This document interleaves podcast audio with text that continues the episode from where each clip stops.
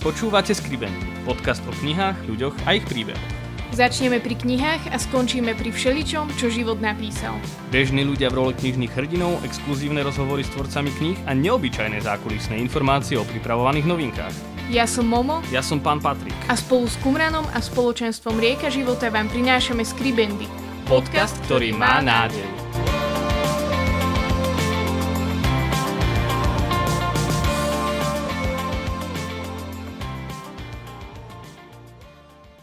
Ahojte, vitajte pri ďalšej epizóde knižného podcastu Skribendy. Naším podnázvom je Boh nemlčí, pod názvom celej série Postu. Dnes sa budeme trochu rozprávať o otázke, ktorá je aktuálna pre Zelený štvrtok. Ako to zvládnem?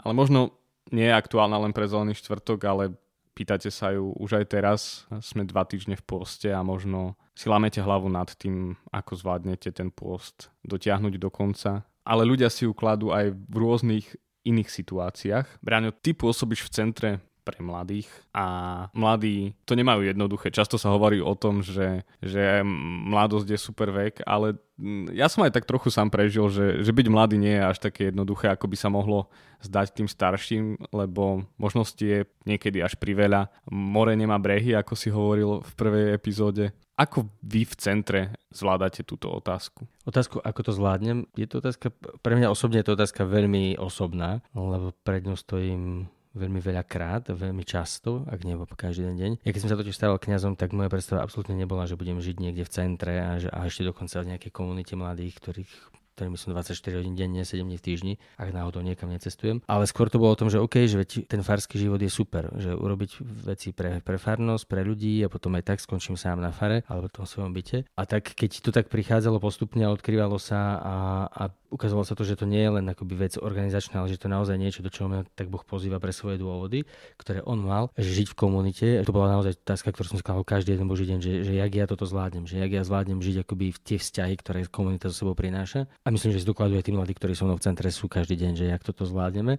Takže podľa mňa to je úplne OK si tú otázku klásť, je úplne OK sa s ňou konfrontovať. A dokonca si myslím, že ak naozaj chceme žiť Boží život, a to je to, čo ja našim mladým v centre častokrát pripomínam, že ak naozaj chceme žiť Boží život, tak tú otázku musíme poznať veľmi, veľmi dobre. Že znie v našich ušiach veľmi, veľmi často. Že to sa pýtal Peter, keď je môj Ježiš povedal, že no poď, a bol v loďke a mal kráčať po mori. Že? No a že jak to zvládnem. To znamená, že žiť naozaj život viery, že ten nadprirodzený život ducha, do ktorého sme pozvaní Kristom, so sebou nesie automaticky túto otázku. Ako to zvládnem? Táto otázka, keď uh, hovoríš o tom nadprirodzenom živote ducha, tak uh, znie niekedy aj tak, tak riadne duchovne. Že si povieme, že ako to zvládnem a odpoveď by mala byť, že sa budem modliť 24-7 a tak to zvládnem. Sú možno nejaké princípy alebo niečo, na čo ste prišli vo vašom centre, ako pomáhate mladým, aby možno zvládli tie otázky svojho života? Neodhalili sme asi nič iné, iba to, čo už v tradícii cirkvi je.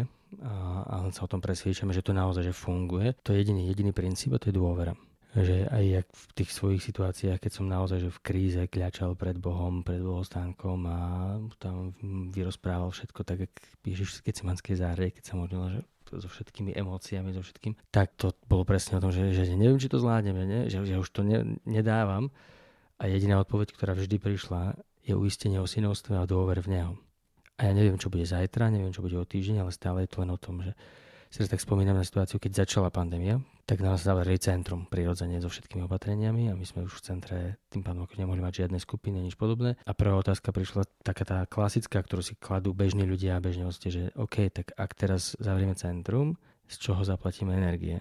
A z čoho budeme žiť ako komunita v centre, keď nás tam je 12 a, a tak ďalej. A tak som vtedy urobil jednu jedinú vec ja som naozaj, že s Bohom uzavrel zmluvu, tak som tak teraz hovorím, že sa dohodli, že, že ja budem denne kľačať pre tebou a pripomínať ti, že kto sme a že tu sme preto, lebo si nás ty zavolal a ty to chceš a ty sa ostatné musíš starať. A ja neviem, ako to je, ale celý ten čas, naozaj od začiatku pandémie, my sme sa rozhodli, že ideme žiť ako komunita vyslovne a len a len z Božej prozreteľnosti v rámci nášho vnútorného fungovania. My sme za ten čas prestali chodiť do obchodu, lebo, lebo nie. A nikdy nám nič nechýbalo. A že keď nemáme kávu, nemáme múku, nemáme, nám dochádzajú nejaké potraviny, tak tak je to len to, že zažívame obrovskú Boží zázrak, obrovskú Božiu starostlivosť, že, že, že k nemu voláme a že, že my ti naozaj že dôverujeme. pre mňa ten princíp, ktorý naozaj že funguje v živote a my sa o tom každodenne presvedčame, je princíp dôvery. Že Boh nemôže byť iný ako je. Často sa tu opakuje slovo komunita. Je aj to také, že stojíte jeden pri druhom v tom všetkom veľmi dôležité? Stojíme jeden pri druhom a, a stojíme aj proti sebe. To asi tak do komunity patrí. a áno, zároveň to objavujeme ako niečo, čo sa veľmi potrebujeme učiť. Napriek tomu, že to rozhodnutie prišlo každý urobil slobodne, že áno, že chcem žiť v komunite, tak to až tak postupne odkryjem, že čo to rozhodnutie so sebou nesie a čo to znamená stať blízko pri sebe.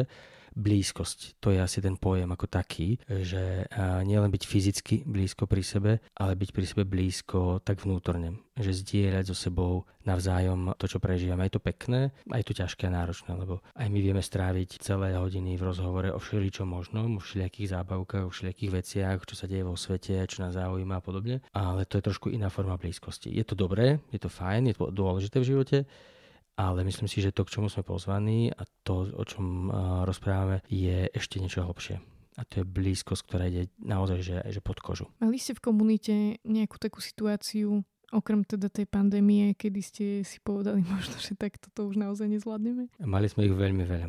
Naozaj, že, že veľmi, veľmi veľa. Ja som ich mal osobne, že, že, že som povedal, že už, už nie, že už dosť. Mali sme ich spoločne, kedy som naozaj sa, som stál pred chalami že OK a koniec. Buď sa ideme rozísť a každý ste svojou stranou, alebo sa niečo stať musí, ale že takto to ísť ďalej nemôže, lebo to už ne, neunesieme, ne, to, to sa tak nedá. Takže bolo takých situácií naozaj, že, že dosť. Ani jedna nebola ľahká. A nebola taká, že, že ja neverím, že kríž sa dá niesť ľahko. Kríž je kríž. Bolesť je bolesť. To zo sebou nesie tú náročnosť, či už v rámci vlastných limitov, bezmocnosti, osamelosti, neistoty, obáv, toho všetkého. Ale my môžeme svedčiť iba o tom, že ak sme sa rozhodli v tom dôverovať Bohu viac ako svojim emóciám v tej chvíli, viac ako svojim predstavám, ktoré sme my v tú chvíľu videli, tak to nás zachránilo. A dnes vďaka tomu môžeme naozaj žiť to, čo žijeme. Spomínali sme bolesť, úzkosť, osamelosť. Sa mi tak vynára ten obraz Ježiša v Gecemanskej záhrade, keď sa modlil a mohli by sme tomu tak rozumieť e, prenesenie tiež hovoril Bohu Otcovi, pýtal sa, že ako to zvládnem, Dokonca vyslovil, že ak môže, tak nech sníme tento kálich z neho. Ako to tak chápať možno aj, aj, aj prakticky v tých našich životoch? Presne tak, ako to tam je. Tak, ako sa Ježiš modlí. Že tá Ježišova modlitba je, je veľmi, veľmi silná, lebo je, ja ju tak vnímam, ako synovskú modlitbu. Že to je naozaj akoby syn prichádza pred otca. A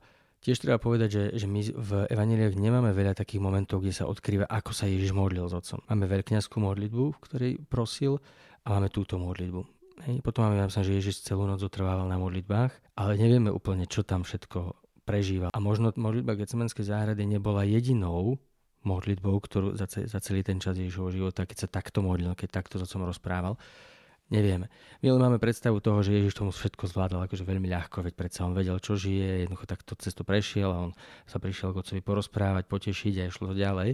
A možno takýchto zápasov keď v ten deň počul od farizejov všelijaké slova, ten deň zažil sklamanie od toho, že mu nerozumejú jeho učeníci, ktorých si sám vybral a ktorých má okolo seba. Že takýchto zápasov mohlo byť veľmi veľa za ten čas a, a on takto mohol k Bohu volať veľakrát. A nič to nezmenšuje na jeho božstve, nič to nezmenšuje na jeho pôsobení, ničom to neukracuje obraz toho svetého Ježiša, len už to nie je taký ten Ježiško, ako sme možno zvyknutí z takých tých starých obrazov a z takých tých klasických zobrazovaní, ktorý je uhladený, je vyčesaný, je, je pomaly namaľovaný a neviem čo všetko, že ako symbol toho, že to všetko zvláda. Podľa mňa symbol života s Bohom nie je taký Ježiš. On sám o sebe hovorí, že on je pastier, ktorý bude hľadať, až kým nenájde. A to znamená, že pôjde cez púšť, pôjde cez strmé e, nejaké územia, pôjde cez, cez tmavé údolia, všade pôjde a toho poznačí. On bude mať špinavé nohy, on bude doráňaný, on bude dobitý, on bude unavený, ale napriek tomu sa nevzdá. Podľa mňa tá modlitba v Getsemanskej tak ako ju ja vnímam, je, je veľmi osobnou modlitbou a ja som veľmi rád, že v Evangeliu máme, lebo dáva obrovskú slobodu aj pre náš modlitebný život. Ak verím, že som synom Boha, ak verím, že Boh je môj otec, tak jak to on sám zjavuje o sebe, tak mi to dáva do modlitby obrovskú, obrovskú slobodu. Presne to som sa chcela opýtať, že v poriadku, že vidíme túto modlitbu, aj že Ježiš sa takto modlil a prosil Boha, aby od neho sňal ten kalich, ale že to bol Ježiš. On bol proste Boh a je Boh modlil sa k svojmu otcovi. Je takáto modlitba aj pre nás? Prináleží to aj nám, aby sme Bohu povedali, že prosím ťa, zober to odo mňa? Akože tlačí sa mi proti otázka, že, že som rovnako synom Boha, ako bol Ježiš? Ak som, čo som, tak mi prináleží takáto modlitba lebo je to moje stretnutie s otcom. A mne sa páči Epit Craig v, v tej svojej knihe, že keď Boh nemlčí, tak tak v jednom, v jednom zamyslení tak hovorí, že dá vkladať tie slova Ježišovi do úst, parafrazuje Evangelium a hovorí, že, že svet je plný tzv. modlitebných bojovníkov, ktorí však o modlitbe nevedia vôbec nič. Sú sama formulka, program a rada, používajú rôzne obchodné techniky, aby od Boha dostali, čo chcú, nepodľahnite takým hlúpostiam. V modlitbe sa predsa zhovárate so svojím otcom a on vie lepšie ako vy, čo potrebujete. K Bohu, ktorý vás takto miluje, sa môžete modliť úplne jednoducho. To je podľa mňa tá odpoveď presne na to, že, že v tom je tá jednoduchosť toho, že ja pred Bohom odkrývam svoje srdce. Ten aspekt toho, že nechceme, alebo je nám ťažko prijať e, nejaký kríž alebo utrpenie v našich životoch, tu je a nejakým spôsobom sa to tak vyskytuje a spolu s ním ruka v ruke kráča do našich životov taký fenomén toho, že všetko musíme zvládnuť a všetko by sme mohli urobiť aj sami, stačí možno trochu pozitívne myslieť a, a nebude to až také ťažké a potom žijeme možno v takom klame, že máme pocit, že ani nemôžeme nebyť v poriadku. Že ani ako keby sme nemali právo sa pýtať, že ako to zvládneme, lebo už len tá situácia, ktorú žijeme, nie je správna, lebo sme kresťania a nič také by sa nám nemalo privodiť. To je to, čo sme trošku rozprávali pred dvoma týždňami v tej prvej časti, že, že my naozaj máme predstavu o tom, že kresťan, ktorý s Bohom žije, tak to musí byť superhrdina. To musí byť človek, ktorý všetko zvládne, dokonca človek, pre ktorého aj kríž je ľahký.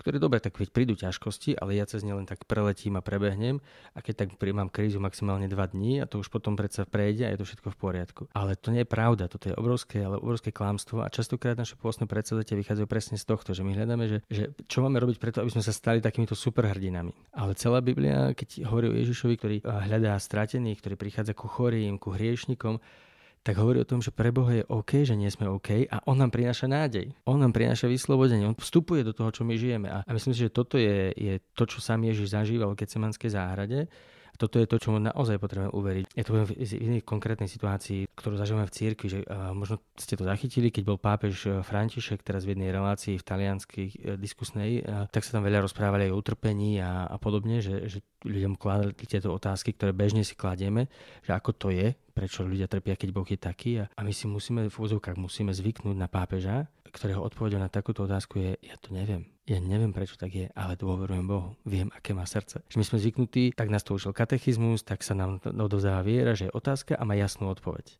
Je otázka a má jasnú odpoveď. A ja sa teším z toho, že pápež ukazuje to, že, že viera nie je o tom. Že viera nemusí hneď ako mať na každú otázku odpoveď a že ma necháva v tom, tým pánom v takom tom, nie, nie som OK, no neviem. A, a to je akoby ten odkaz, ktorý naozaj potrebujeme na novo uveriť a prijať že je v poriadku, že nie si v poriadku. To neznamená, že, že by Boh blahorečil utrpenie, že by nás Boh umyselne chcel hádzať do všelijakých kríz a ťažkostí a že si povedal v pohode. A dokonca to ani nie je o tom, že by kresťan mal v tom momente rezignovať a povedať si, dobre, tak to tak je, že kresťan práve naopak, celé si pozrieme prvotnú církev, keď si sa stal kresťanom, tak si bol prenasledovaný, ale nezničilo ťa to. Nebol si v depresiách, nebol si frustrovaný, nebol si zrazu úplne zúfalý zo života, ale mal si vnútornú silu, ktorú si nevedel odkiaľ je, lebo to bola nadprirodzená sila na to všetko zvládnuť a ešte aj prijať mučeníctvo a, a, a zomrieť mučenickou smrťou. Takže pre mňa to, čo nám Boh dáva, je vnútorná sila ducha niesť tie ťažké veci, nie je to, že nie sme OK a nebyť z toho rozbitý, nebyť z toho zničený, nebyť z toho frustrovaný, nebyť z toho životné trosky, hoci viem, že to je ťažké. Keď sa pozrieme na tú Ježišovú modlitbu, tak hej, asi taký najzaujímavejší aspekt z toho je, že Ježiš prosí o to, aby Boh to vzal od neho, aby to otec vzal od neho. A nestalo sa tak. Znamená to to, že ak my prosíme, aby Boh vzal od nás nejaký kríž a on to vlastne nevezme, že nepočul našu modlitbu. Pápež František hovorí, že neexistuje nevypočutá modlitba.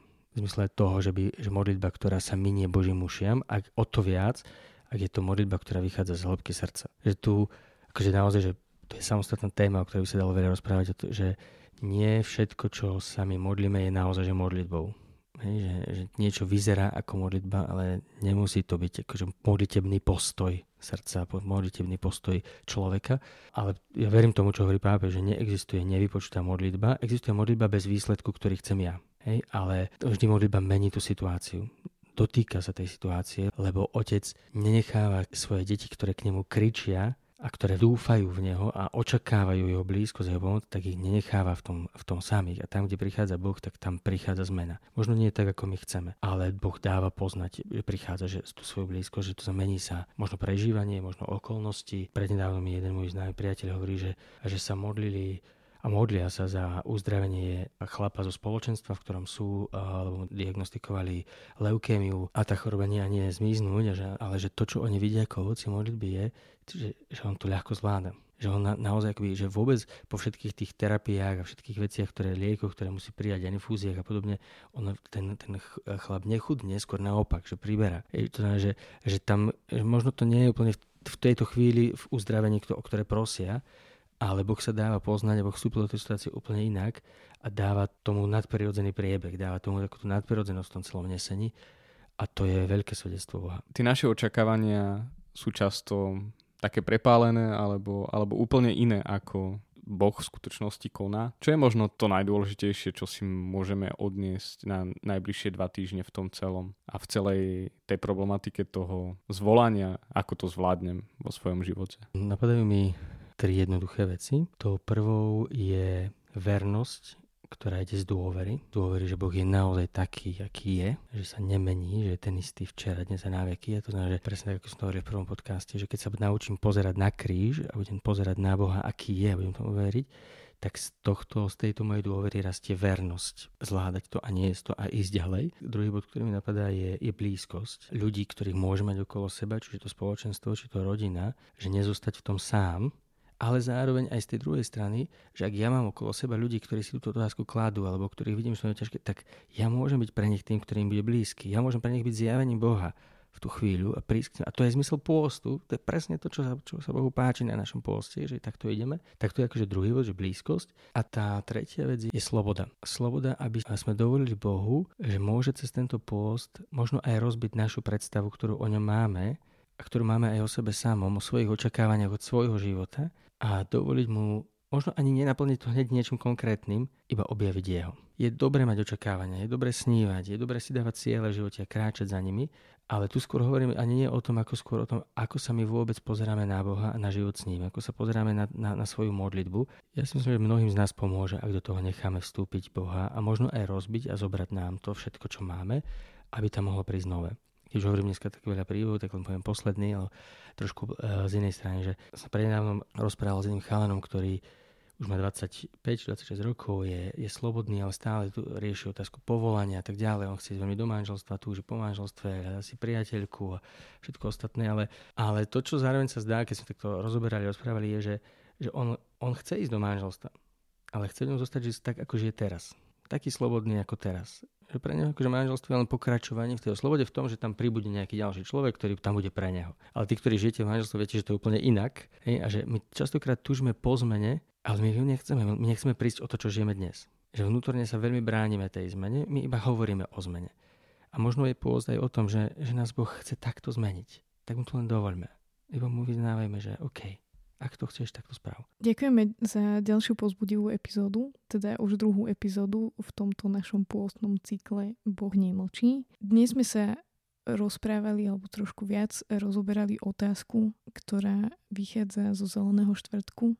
A to otázku je, ako to vôbec zvládnem. Ďakujeme, že sme sa mohli pozrieť spolu na tú Ježišovú modlitbu v Gecemanskej záhrade a možno na to, že čo to znamená pre nás a do našich ďalších dní. Ak vás naše zamyslenia zaujímajú a chcete mať niečo aj na každý deň, tak vám odporúčame knihu keď Boh nemlčí, z ktorej viac menej aj vychádzajú naše epizódy, ale taktiež aj projekt Odrobiny, ktoré organizuje OZ viac, ktoré môžete nájsť na ich webovej stránke. Tešíme sa už o dva týždne a verím, že spolu nejako zvládneme tento post a že nás opäť nakopne do nového duchovného života. Do počutia už o dva týždne. Do počutia, poženaný post. Ďakujeme, že ste s nami vytrvali až do konca a odkryli príbehy dnešnej epizódy. Naše podcasty môžete nájsť na webe www.kumram.sk v sekcii podcast a vo všetkých podcastových aplikáciách. Sledovať nás môžete na Instagrame Skribendy Podcast. Do, Do počutia už o dva týždne. týždne.